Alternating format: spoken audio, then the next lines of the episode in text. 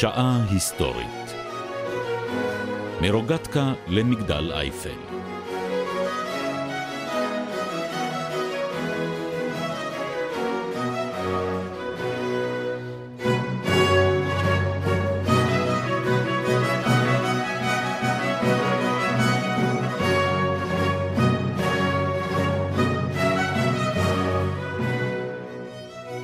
הפרופסור מיכאל הרסגור וליעד מודריק משוחחים על נפילת מלכי צרפת.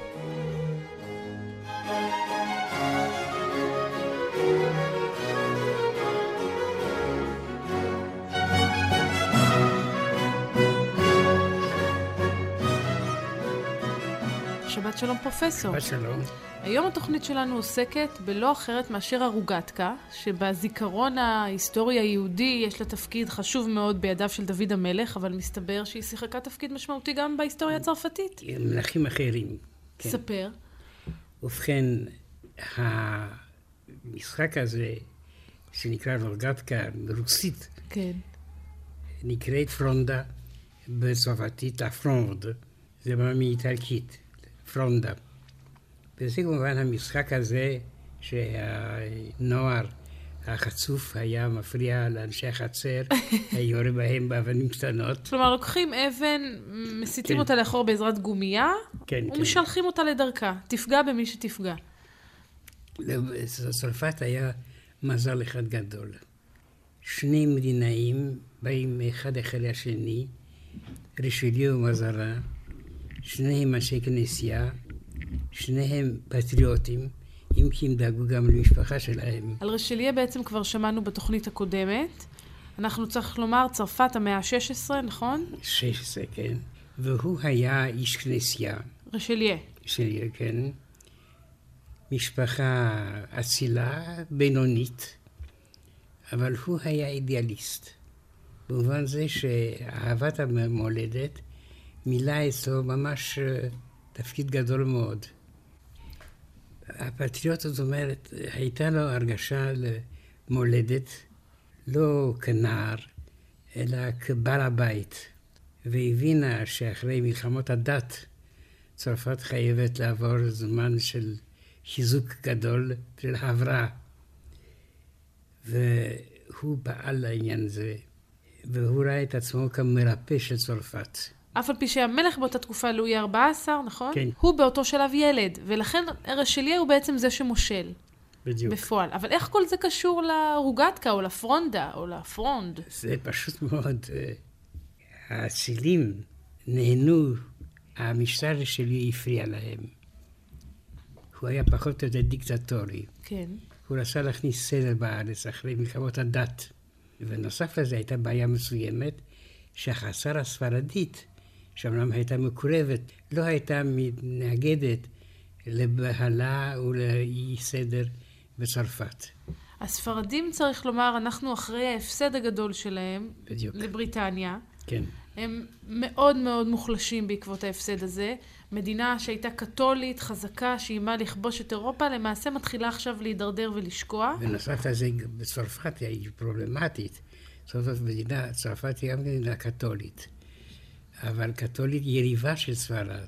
ברור. ועל כן הספרדים, החצר הספרדית מנסה כל הזמן לעורר מהומות בצרפת. היא לא מעוניינת שבצרפת תפתח אה, משטר אה, רגיל ושקט ופורח. אז רשליה למעשה לא רק נלחם בכוחות הפנימיים בתוך צרפת שמאיימים לפלג אותה, הוא גם נלחם בכוחות החיצוניים, הספרדיים, ו... שמבקשים לסכסך. אבל, מה שמעניין, מלכת צרפת העתידה היא נסיכה ספרדיה.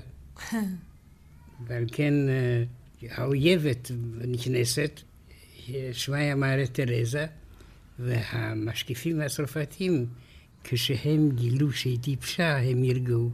מי גילו שהיא טיפשה? הצרפתים או הספרדים? הצרפתים. הצרפתים. כשגילו שהיא, שהיא לא כל כך חמה.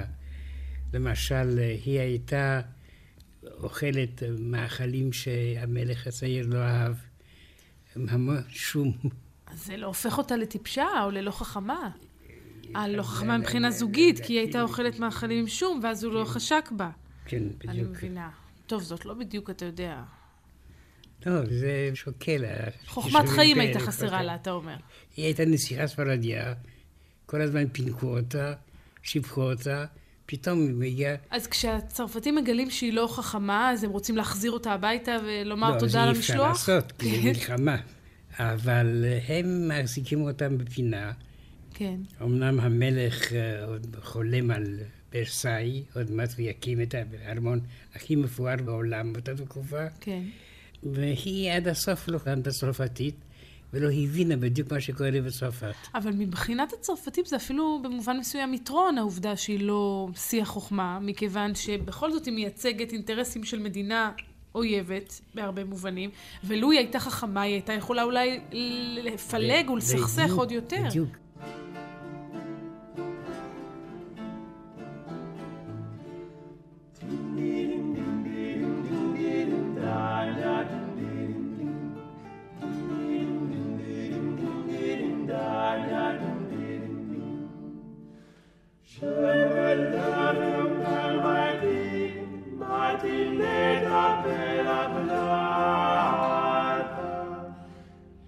Encontré le ruisseau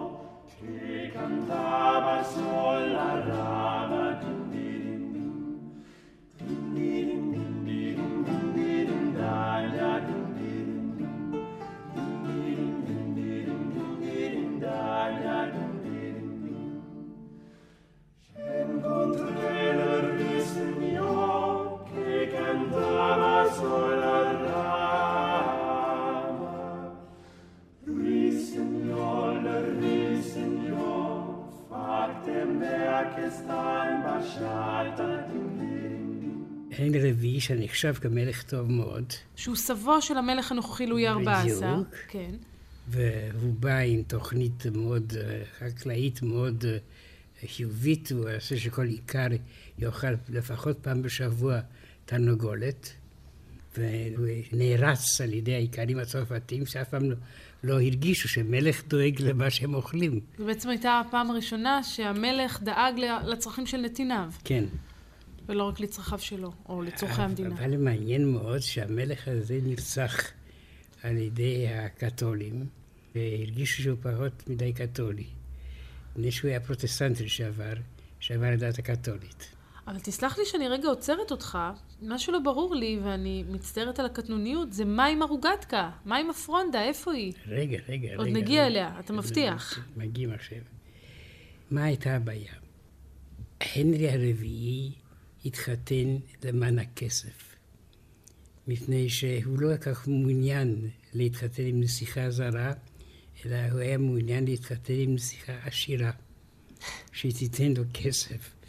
ואז הם מצאו, אמנם לא אחת מדם מלכותי, אלא בתם של בנקאים בפירנצה, ממשפחת מדיצ'י, שהם היו הבעלים של הרפובליקה, הרפובליקה, אבל הם היו אנשי העשירים, אנשי עשירים מאוד, למעשה הם שלטו בפירנצה. ולזה היו כמה השפעות. אמנם ה- המלכה החדשה לא הייתה חכמה. גם היא לא הייתה חכמה. גם הגברת דה מדיצ'י וגם מריה תרזה, שתיהן לא היו חכמות. גורל. והיא לא הגנה על עמדותיה, אלא מה? היא נתנה צרפת טרף לכל מיני ידידים שלה, אה, קרובים שלה, בני חסותם. למה הכוונה? זאת אומרת שהיא באה מפרנצה עם כל מיני אנשים כן. שהיא רצה שהם יתעשרו, ואז היא קילקה כל מיני תפקידים בחצר, והצרפתים לא אהבו את זה. בעיקר שהיה כאן דבר שהציבור של היום לא תופס את זה. האומנת, דרך כלל, הייתה בעלת השפעה גדולה מאוד. והאומנת במקרה כזה הייתה גם אימה של אישה אחרת או של בן אחר. כן. כלומר, אם האומנת של המלכה באה, יחד איתה בכנופיה של אנשים שנהנו קשריהם עם האומנת הזאת. ואז אה, היה אדם אחד, אציל פלורנטיני, כן. אשר אה, הוא הבן חסותה של אותה אומנת. והפך להיות אחד ראש הממשלת צרפת. והיה לו שם שהיה שנוא על הצרפתים, קונצ'ינו קונצ'יני. השם הזה לא היה כל כך לא צרפתי, שהם שזה לעגו כמובן לו. נוגד את כן. הפטריוטיות הצרפתית הידועה לשמצה, או הידועה אה, לטוב, תלוי באיזה צד של המפה אתה נמצא. הוא קנה המון זכויות.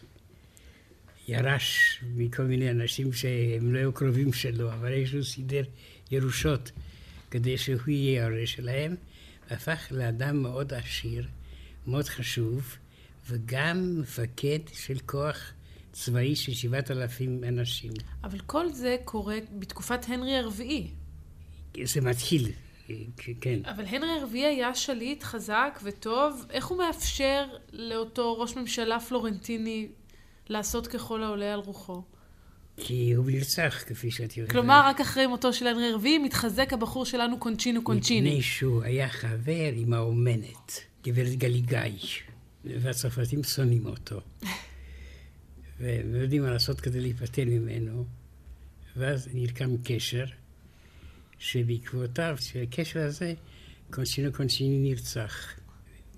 הוא היה אדם מפקד של כוח צבאי, וכאשר הצרפתים צרו עליו, הוא התחיל לצעוק, עזרה, עזרה. והם טענו שהצעקות הללו זה סימן, תעזרו לי נגד המלכות, כשהוא מורד, אהה. והם הרגו אותו.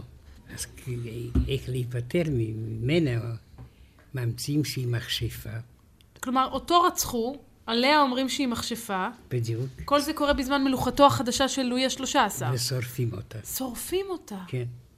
מכשפות שורפים, כפי שאת יודעת. אני יודעת, אנחנו לא חייבים להסכים עם זה ז'אן כמובן. דארק שרפו כי היא לא הייתה מכשפה, הייתה פטריוטית. ואז אה, למעשה מטהרים את השטח. ועל ידי השריפה הזאת של גלילאי ומאסרו של קונצ'ינו קונצ'יני, צרפת מתפטרת מאיזה קבוצה של פרזיטים איטלקים שהיו שנואים מאוד על ידי הציבור, שהיו נצלנים ונהנים וכל זה, והם באו רק מפני שהם היו קרובים של אותה אומנת.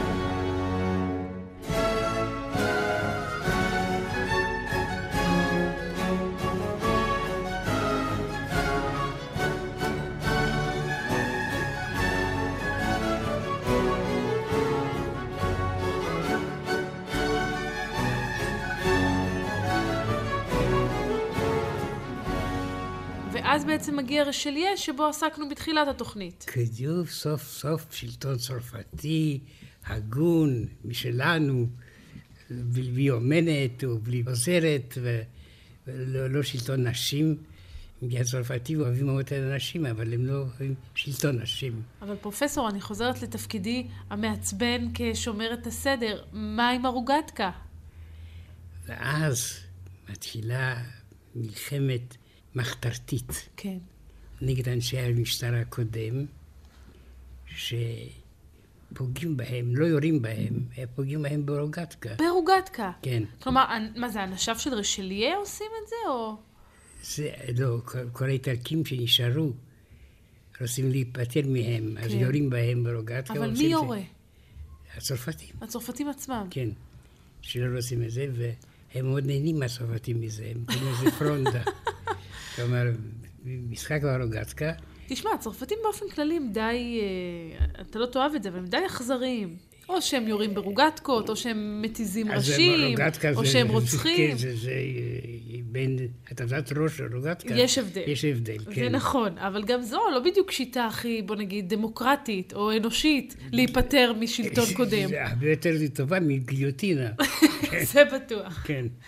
הם עובדים את צרפת, ואותו בנו של קונצ'ינו קונצ'יני נוסע לפירנצה כדי לגייס כוחות, אבל הצרפתים דואגים שיירצח. אז כמו שדוד מצליח לגרש את הפלישתים באמצעות הרוגטקה, כן, כן. כך הצרפתים מגרשים את האיטלקים באמצעות הפרונדה.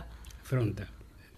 ואז באה התקופה של שליו, שזו תקופה של הרגעה לאומית של בניין כוח פנימי גדול, שהופך לצרפת המעצמה הגדולה ביותר באירופה, בעיקר שפורצת מהפכה באנגליה. קרומוול מתיזים את ראשו של צ'ארלס הראשון, ואנגליה נעלמת בתור מתחרה, ועל כן צרפת הופכת לאימפריה. מה הרקע לפרוץ המהפכה באנגליה? פוריטנים, מלחמות דת. גם אה, שם מלחמות דת. ודאי, זה התקופה הזו.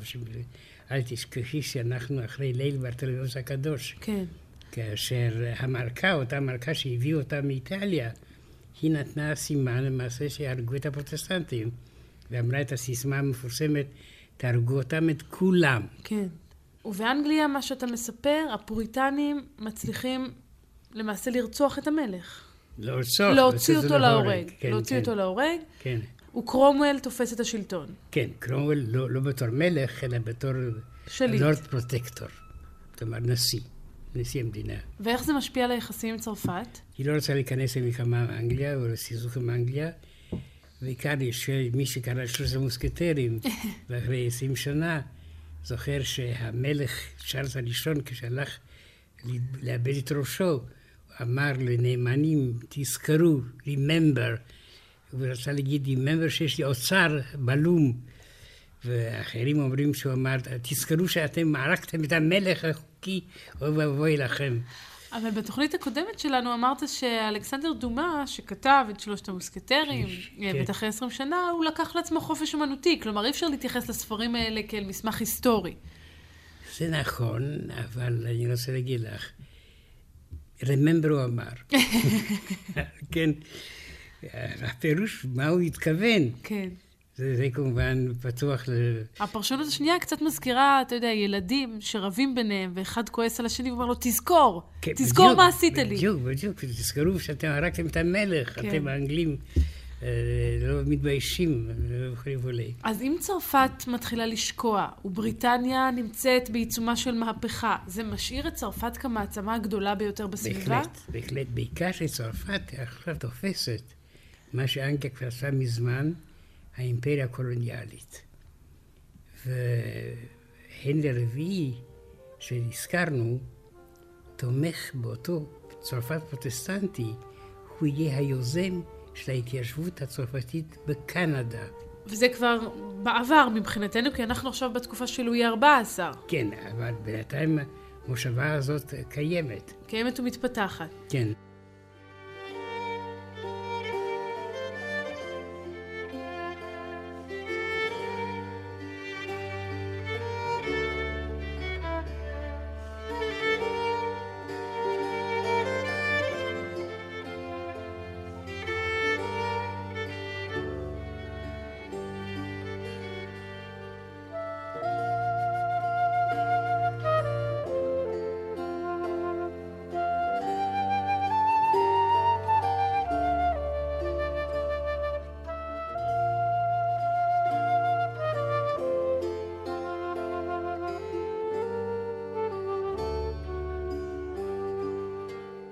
צרפת מחזיקה בחלק מקנדה, תחת כתר אנגלי. האוכלוסייה הזאת היא צרפתית, ועד היום היא קיימת, והיא נושמת, והיא חלק של אינטגרלי של קנדה. ולאילו עוד אזורים מתפשטת צרפת, או הקולוניאליות הצרפתית בשלב הזה, או שכרגע זה עדיין לא, זה, זה נעשה באפריקה, זה מתחילה פה ושם באפריקה. קונגו? כן, אבל יותר, יותר מאוחר. יותר מאוחר, כן. לית טיים הוא מעוניינת באמריקה. באמריקה, הצרפתים. בקנדה, אה, בקנדה. בקנדה, כן. ברור. באמריקה. באמריקה כיבשת, לא כ... כיבשת, כן. ברור.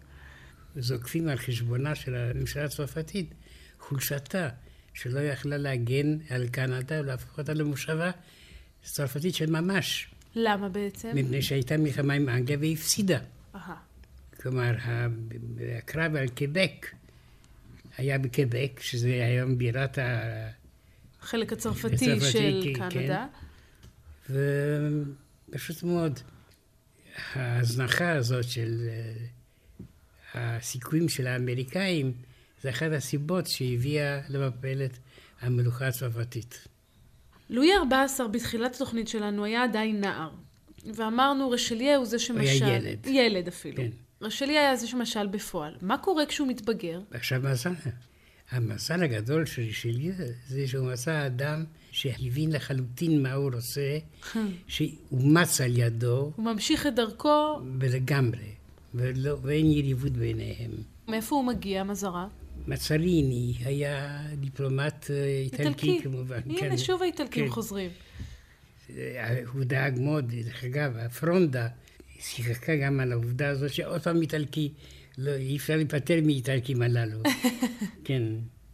והיה פתגם ששטן, כאשר רוצה להרע לאנושות, לוקח שם המסתיים באי, מסריני. אז נשמע שהציבור לא אהב אותו מאוד, או שזה רק אותה קבוצת פרונדה. הפרונדה, זאת אומרת, היו צרפתים שורשיים, כן. שלא רצו לקבל את האדנות האיטלקית. אבל רשליה מוצא אותו, הוא דיפלומט איטלקי, אתה אומר. כן, הוא פשוט מאמץ אותו? מאמץ אותו ממש, ואין יריבות ביניהם. זה הדבר היפה ביותר. מבחינה צרפתית זה נהדר. אבל איך האיטלקי הזה הופך להיות... אה, הוא היה מאוד כישרוני. לא, למעשה מושל צרפת בהרבה מאוד מובנים, כן, או כן. מוציא לפועל. כנראה שיש אבל מה עם האינטרסים האיטלקיים? הוא לא, אין לו נאמנות לאיטליה? יש לו מלכה. הסבר. ייתכן שהוא התחתן בסוד יסודות עם המלכה. הוא התחתן בסודי סודות עם המלכה? כן. זה נשמע לי סיפור קצת מופרך. למה? המלכה... איזו מלכה? אה, מלכת צרפת? מלכת צרפת. היא לא נשואה למלך צרפת? אבל היא אלמנה. רגע, אז אם אתה מדבר על מלכה אלמנה, למעשה אתה מכוון לאשתו של לואי השלושה עשר, בדיוק. אביו של המלך הנוכחי לואי ארבע עשר. בדיוק, אז היא בעצם אה, המלכה האם או משהו כזה. בדיוק, מלכת האם, כן. ואז אתה אומר, יש שמועות שהיא התחתנה בחשאי עם מזרם, וזה מה שאפשר לו להתקדם כל כך במעלה סולם הדרגות. כן, דרך אגב, הוא היה איש כנסייה, ועל כן הוא לא יכול היה להתחתן. אה. אבל מצאו איזה הסדר מסוים שהאפיפיור הרשה וכל זה, אלוהים אפשר תמיד להסתדר. כן. תסמוך על האפיפיור שימצא הסדרים מיוחדים. במקרים מהסוג הזה. אני זה מבינה. לא בטוח, זאת שמועה. אני מבינה, זו שמועה מעניינת, כן, רצינית. ואז, בעצם מתי רשליה מפנה את מקומו למזרה? זה מעניין שהוא השתמש בו בתור סוכן בהתחלה. אוקיי. הוא זקוק היה איש כנסייה איטלקי שיעזור לו. הוא העדיף כמובן לדבר איטלקית, ו... ועד הסוף הוא הבין שהבחור הזה הוא מאוד חכם. יש גם פרט קטן מאוד, שיכול להוסיף לזה. כן. למזלה היה אוסף שיהלומי, אהה. והוא תרם את האוסף הזה למלך צרפת. יפה מצידו. אז הוא גם מנהל אולי, לפי השמועות, קשר חשאי, אולי אפילו נישואים חשאיים, עם המלכה האם. הוא גם תורם יהלומים מכל הבא ליד למלך צרפת, והוא גם מתחבב מאוד על רשליה, שהוא ראש הממשלה של צרפת. בדיוק. נשמע שהוא משחק על כל החזיתות כדי להת... להתברג פנימה. הוא באופן מוצלח. רישליו סוף סוף ממנה אותו יורש. מדהים. כן, ושניהם נחשבים להצלחה גדולה של צרפת. גם אה, רישליו, גם הזרה. הוא ממשיך בעצם בקו של רשליה של איחוד צרפת, של התפתחות כלכלית. בדיוק, גם מושבות וגם אימפריה, והופכת את צרפת למעצמה. למעשה המעצמה החשובה ביותר עכשיו במהפכה האנגלית היא המעצמה היחידה באירופה שאפשר להתחשב בה. ספרד שוקעת, ועכשיו היורשת היא צרפת.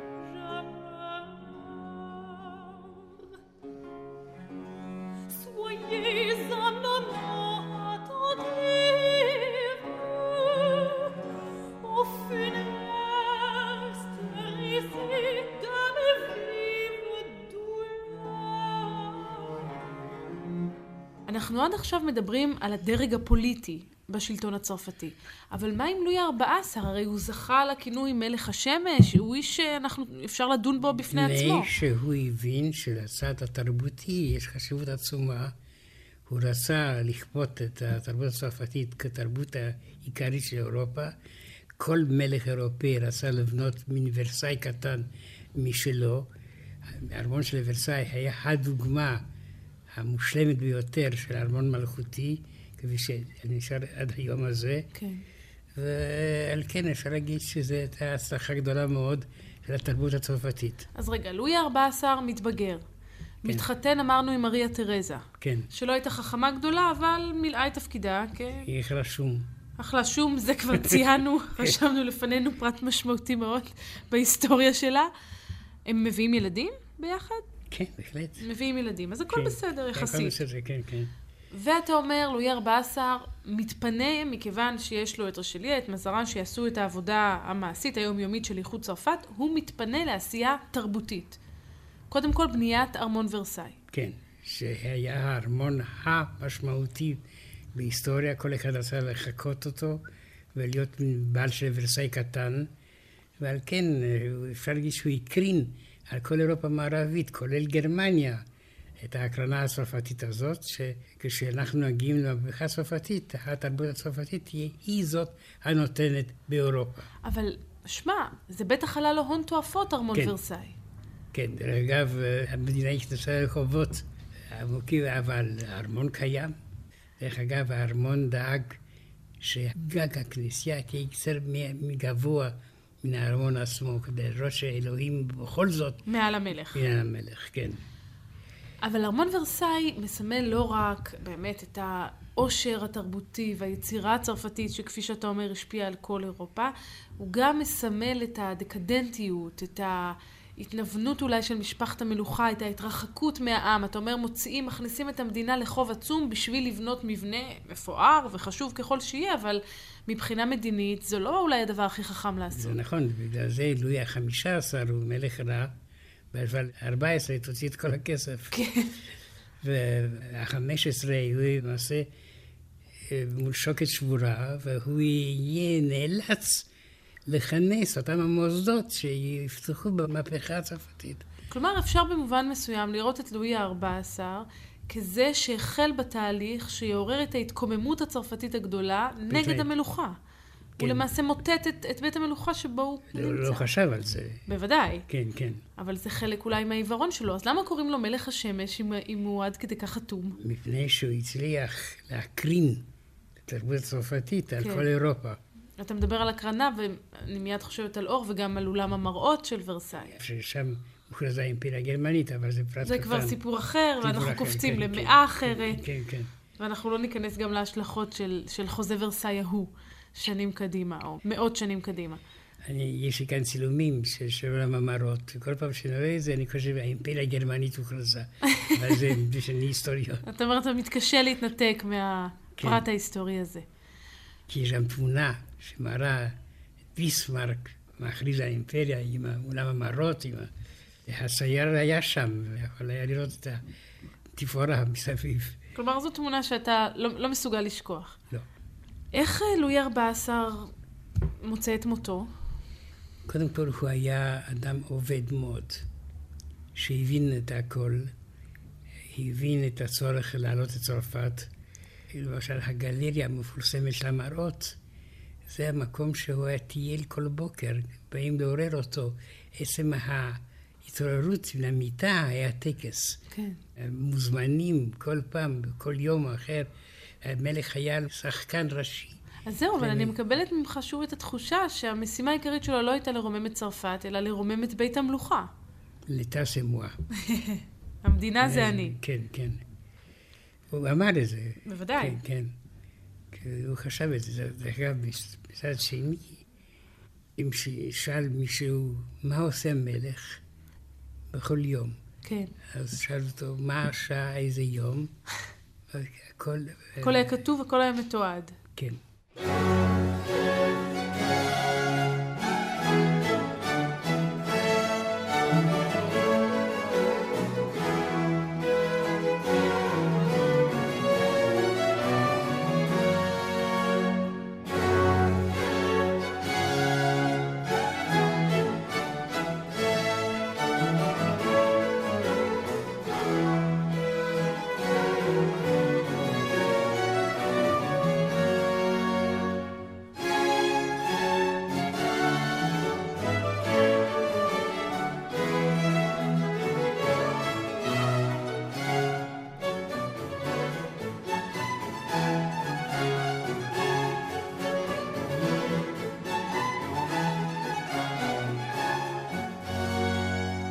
רשליה ומזרן לא מנסים לעצור את התקפי המגלומניה האלה של המלך שפוגעים באוצר המדינה? זה לא מגלומניה, זה גאווה לאומית. סוף סוף אה, שני אנשי כנסייה, מזרן ורשליה, הם הקימו את האנדרטה העצומה הזאת של לואי ה-14. כן, אני, אני לא מתווכחת לגבי היופי והחשיבות של ארמון ורסאי, כן. אבל בכל זאת, המדינה זה אני, זה משפט שמעיד על אטימות. זה שבע בבוקר, בשבע בבוקר המלך קם. כן. כלומר, החיים שלו היו מסודרים, מרגלים, והיה משמעת מאוד מאוד מחייבת. שהוא לקח על עצמו. כן. הוא לא הפקיר, היום אני רוקד, מחר כן, אני... זאת אומרת, הוא לא רק עסק בתענוגות ונהנתנות. בתענוגות עסק. עסק, כן. אבל לא רק בזה. והתענוגות האלה היו גם מסודרים. כן. היה רישום ויכלו לבוא לצפות בהם, וזה אמור היה להיות בילוי כנראה עילאי. וכאשר מלכה הזאת, אוהבת השום, מתה, מריה תרזה. מריה תרזה, כן, כן.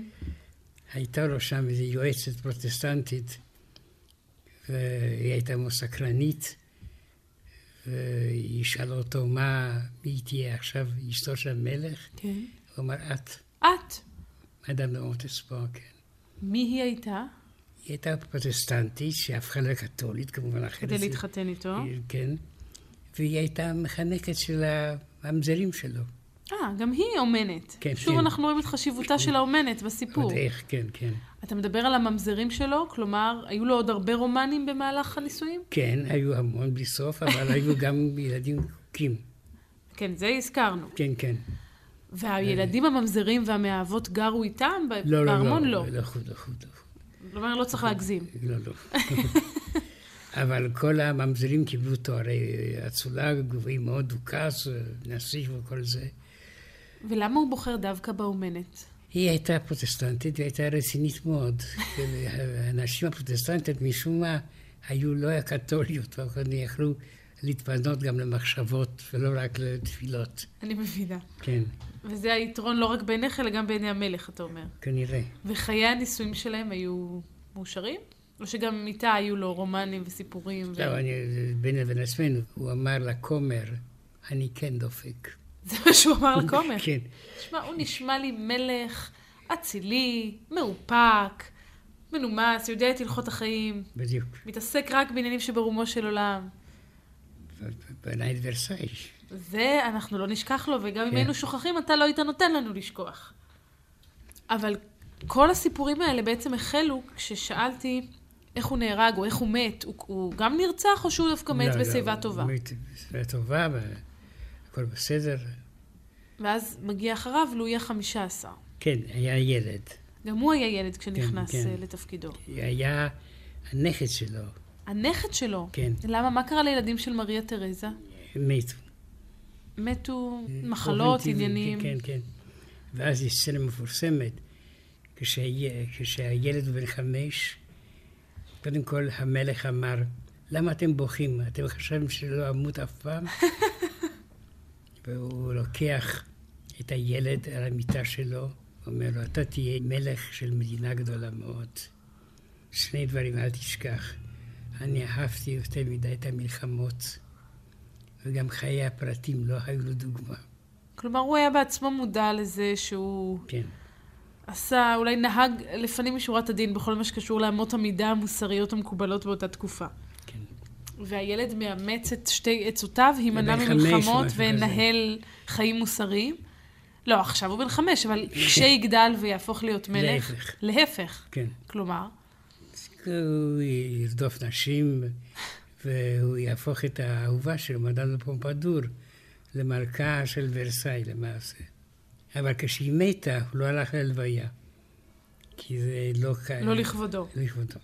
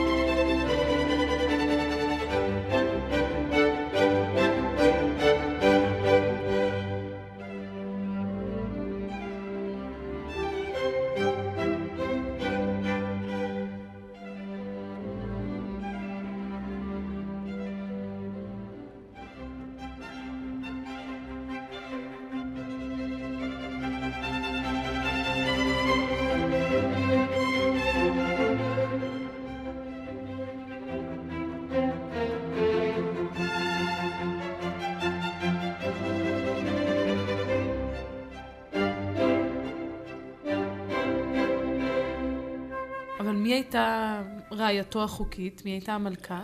הייתה נסיכה אחת. שוב אה, נסיכה. כן. אבל איזה מלך הוא היה? אמרת קודם שהוא היה מלך רע מאוד.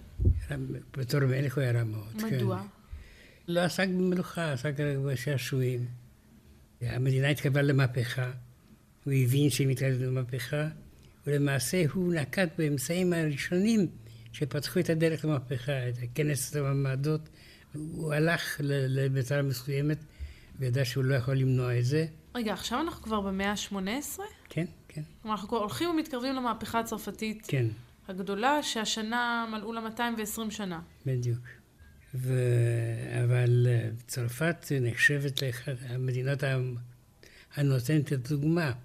זה מסביר את המהפכה, הייתה כל כך חשובה. הייתה מהפכה בפינלנד, זה לא היה משפיע. פרופסור, למה לזלזל בפינלנד? חלילה, חלילה. אבל אתה אומר, העובדה שהמהפכה התרחשה בצרפת, בהיותה נותנת הטון התרבותית של אותה התקופה, הפכה את המהפכה הזאת למאוד משמעותית גם מבחינת מדינות אחרות. אם כי הייתה דרך אגב איומה ונוראה מבחינת האכזריות. אלפי אנשים מתו בגיליוטינה, אבל אה, היא החזיקה מעמד, אבל המהפכה מתרחשת בתקופת לואי ה-16, נכון? כן, כלומר, לואי ה-15 עוד מצליח לשרוד. כן. איך לואי ה-16 עולה לשלטון? שוב מוות טבעי או שלואי ה-15... כן, מוות- טבעי, אבל המוות שלו לא היה טבעי. של לואי ה-16. כן. טוב, הוא יוצא להורג על ידי ההמונים המהפכניים. כן. איך לואי ה-15 הולך מן העולם? אני רוצה להגיד לך שסופו של לואי ה-15 לא היה כל כך מעודד. הוא נורא פחד מן המוות. והוא הבין שיש לו מחלה שהביא למותו, ורעד ובכה, ואמר שהוא לא רוצה למות וכולי וכולי. אם כי לואי ה-14 קודם כל אמר לאנשי החצר, כן. למה אתם בוכים, אתם חשבתם שלא למות. אבל אף לואי פעם." ה-15 היה צעיר או שהוא... הוא היה די זקן, כן. ואיזו מחלה הייתה לו, אנחנו יודעים? אבעבועות, אבעבועות. כן. והציבור התאבל עליו כפי שהתאבל על אביו, או שממש לא? לא, להפך, הוא היה כל כך פחדן, הוא כל כך פחד שכולם כולם, כולם ברחו ממנו מפני שהבבואות היו מאוד מדליקות. כן, אז אפילו לא מצא מזור באנשים שיטפלו בו לא. ברגעיו האחרונים, לא. על אף שהוא מלך צרפת. אז הבאת אותנו עד למהפכה הצרפתית, שכבר עסקנו בה בהרחבה בתוכניות אה, קודמות שלנו כאן, ואחרי המהפכה הצרפתית מגיע גם כמובן תורו של נפוליאון, וגם אצלו הדומיננטיות הצרפתית באירופה משחקת תפקיד חשוב. הוא היה גאון צבאי, אבל הוא כפה את עליונותה של צרפת בכוח ה- הטווחים שלה. פרט בסוף, בקרבות האח- האחרונים הוא הפסיד. כן, ברוסיה. זה היה קטסטרופה, רוסיה. אי אפשר לתאר לעצמו, אני כל כך כעסתי עליו. כן, כי למשל, הוא הלך למפות שלא היו מפות. כן. הוא קנה מפות, אבל הוא, לא- הוא. האם זה אמיתיות? יש כביש. היה כביש, אבל הכביש היה על המפה, וככה היה רק אה, ג'ונגל. פרופסור, אבל בתור היסטוריון, נדמה שאתה מאוד משוקע רגשית בעבודה, אם ממש כעסת על נפוליאון בגלל הטעויות שלו. זה הנושא שלי. אז זה קרוב אני מזדהה ללבך. עם הנושא, כן. אני רואה. אתה יודע, אבל דיברנו על זה לא פעם כאן בתוכניות, ובכל זאת אני רוצה לשאול אותך שוב, לא ברור לי איך צרפת, שעושה כל כך הרבה כדי למעשה להיפטר מהשלטון המלוכני, מחזירה לעצמה את נפוליאון, שבהרבה מאוד מובנים, בוודאי אחרי שהכתיר את עצמו לקיסר, חוזר בדיוק לאותה שיטה של שלטון יחיד על ההמונים.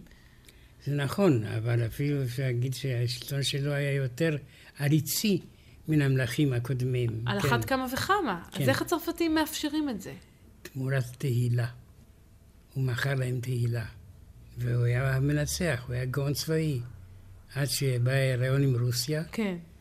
זה היה... אבל מבחינת איכות החיים שלהם באותה תקופה, הרי צרפת גדלה וחובשת ומשתלטת על חלקים נרחבים מאירופה, אבל הצרפתים עצמם, הם מרגישים שיפור במצבם האישי, או שזה רק עניין לא, יש לאומי? כל מיני אה, המצאות טכניות עם החימום והרפואה, כל זה, זה מתקדם.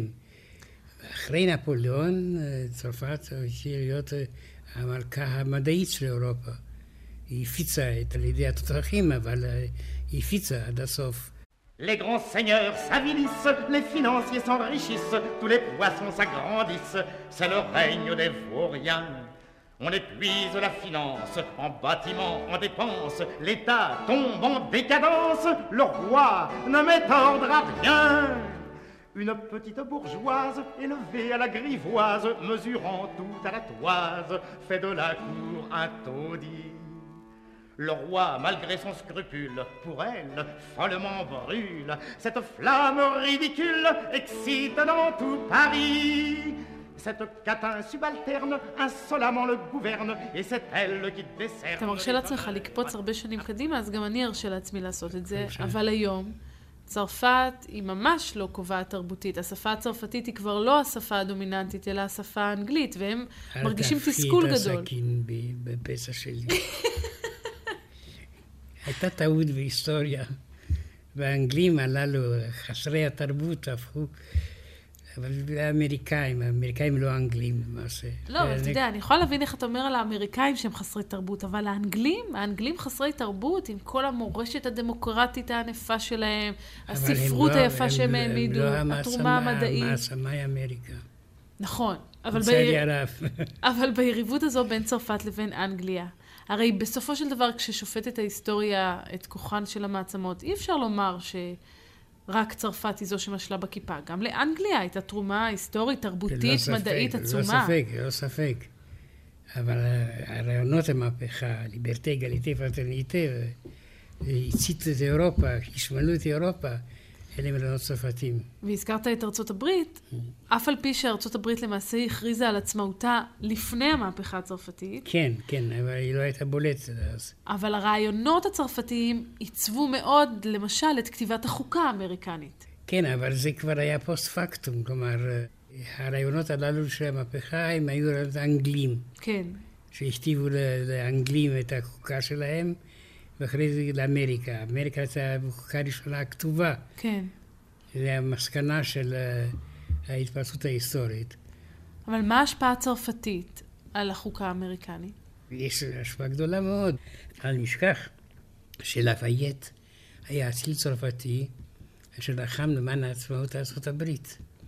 וכאשר אמריקה נכנסה למלחמה ב-1917, המפקד האמריקאי פרשינג בא לבית הקברות ששם קברו לפייט, ואמר, לפייט you are here.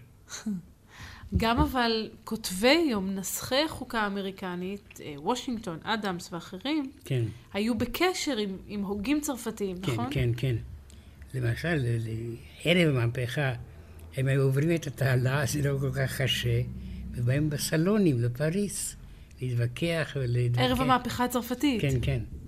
מלונדון כי כמובן צריך להזכיר שהאמריקנים הם עצמם בריטים למעשה, שמרדו במלוכה הבריטית. כן, בדיוק. בעזרת הצרפתים. זה כל העניין. על כן אומרים שהדבר היפה ביותר, או המרשים ביותר, היה שהמלוכה הוותיקה ביותר באירופה תמכה במדינה הצעירה ביותר באירופה, בעולם. בארצות היא תוצאה של ה... הצמיחה של אירופאית הכללית. אה, שזה מאוד מעניין שאחת, היום הרי יש איבה גדולה, אה, לפחות נגיד בין האזרחים האמריקנים והצרפתים, נחשבים בהרבה מאוד מובנים לאויבים מושבעים. אבל אנחנו מדברים על מציאות שבה צרפת עודדה באופן פעיל את המהפכה האמריקאית, את הכרזת העצמאות בארצות הברית, וגם אנחנו יודעים, פסל החירות מקורו בצרפת, זו מתנה צרפתית. כן. מה היו נסיבות מתן המתנה הזו? ברטולדי היה פסל צרפתי. שעשה את פסל החירות, הציע לממשלת צרפת שהתלהבה מזה, קנתה את זה. דרך אגב, בפריס יש לו הפסל הראשון. הקטן. הקטן, ראית אותו. לצערי כן. לא, אבל שמעתי עליו. כן. הדגם המוקטן שממנו יצרו את. פסל החירות כן. הגדול האמיתי שקיים. בארצות הברית. ואני רוצה להגיד לך, אם כבר יודעים שלמטה, מתחת לפסל, יש אה, שירים של ממשלת יהודיה. Road Messes היא אישה של ההמונים המדוכאים שבאים עכשיו לנשום את האוויר החדש של אמריקה, כלומר שהם אלמנט גם יהודי. אז ממשלת צרפת קונה ממנו את הפסל, כן. מעניקה אותו במתנה לארצות הברית. כן, אני תמיד הצטערתי. הצטערת? כן. פרופסור! עד כדי כך? בדיוק. למה להצטער? למה. לא- לפריס? בפריז יש את מגדל אייפל, לא מספיק? אייפל הוא לא נשי. אני מבינה. אז התחלנו ברוגטקה הגברית אולי של דוד המלך, וסיימנו בקינה על אובדן הנשיות מצרפת לארצות הברית. כן, it happens.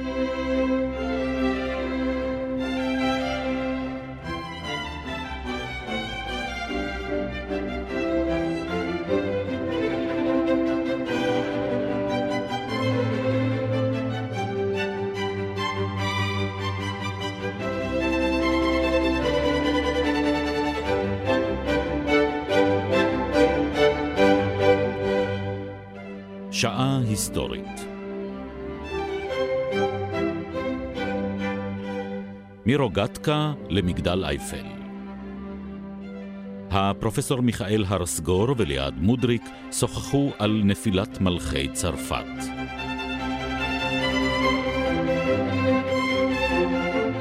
עורכת נטלי פדון.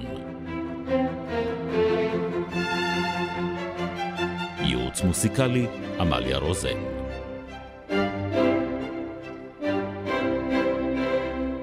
ביצוע טכני בני יהודאי, דני אור ואלי ויטמן.